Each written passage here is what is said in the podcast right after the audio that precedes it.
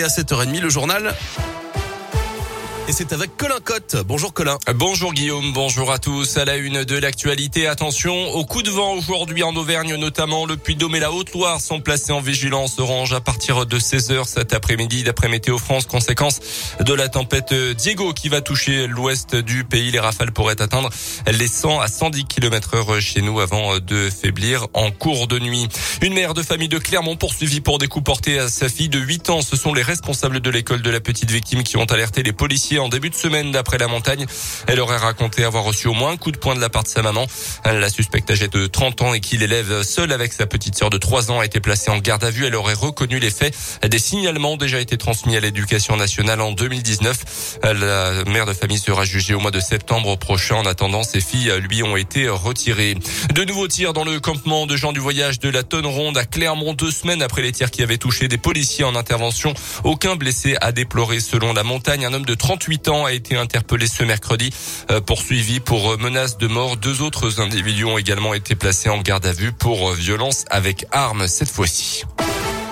Une invasion de super-héros dans un hôpital de la région. 15 soignants accompagnés de cordistes professionnels ont descendu en rappel la façade d'un établissement de la région lyonnaise haut de 6 étages déguisés en super-héros. Ils ont offert un joli spectacle aux enfants hospitalisés qui ont assisté depuis leur chambre. Un événement organisé par l'association Les Enfants d'abord, Les Enfants à bord qui offre régulièrement des moments de loisirs pour les petits patients. Un moment fort en émotion évidemment que Léa Dupérin a pu suivre pour Radio Scoop.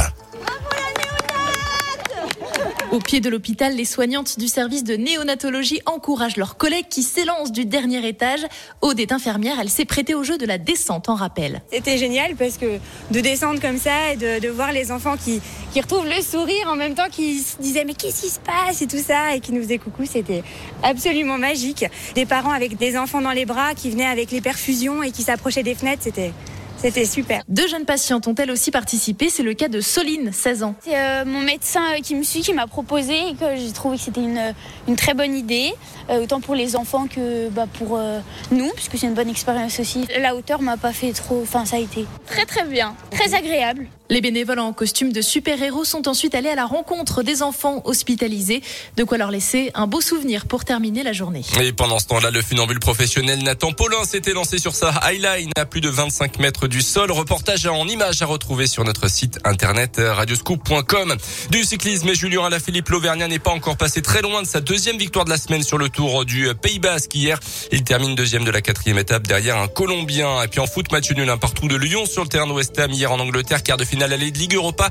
Le match retour, ça sera la semaine prochaine.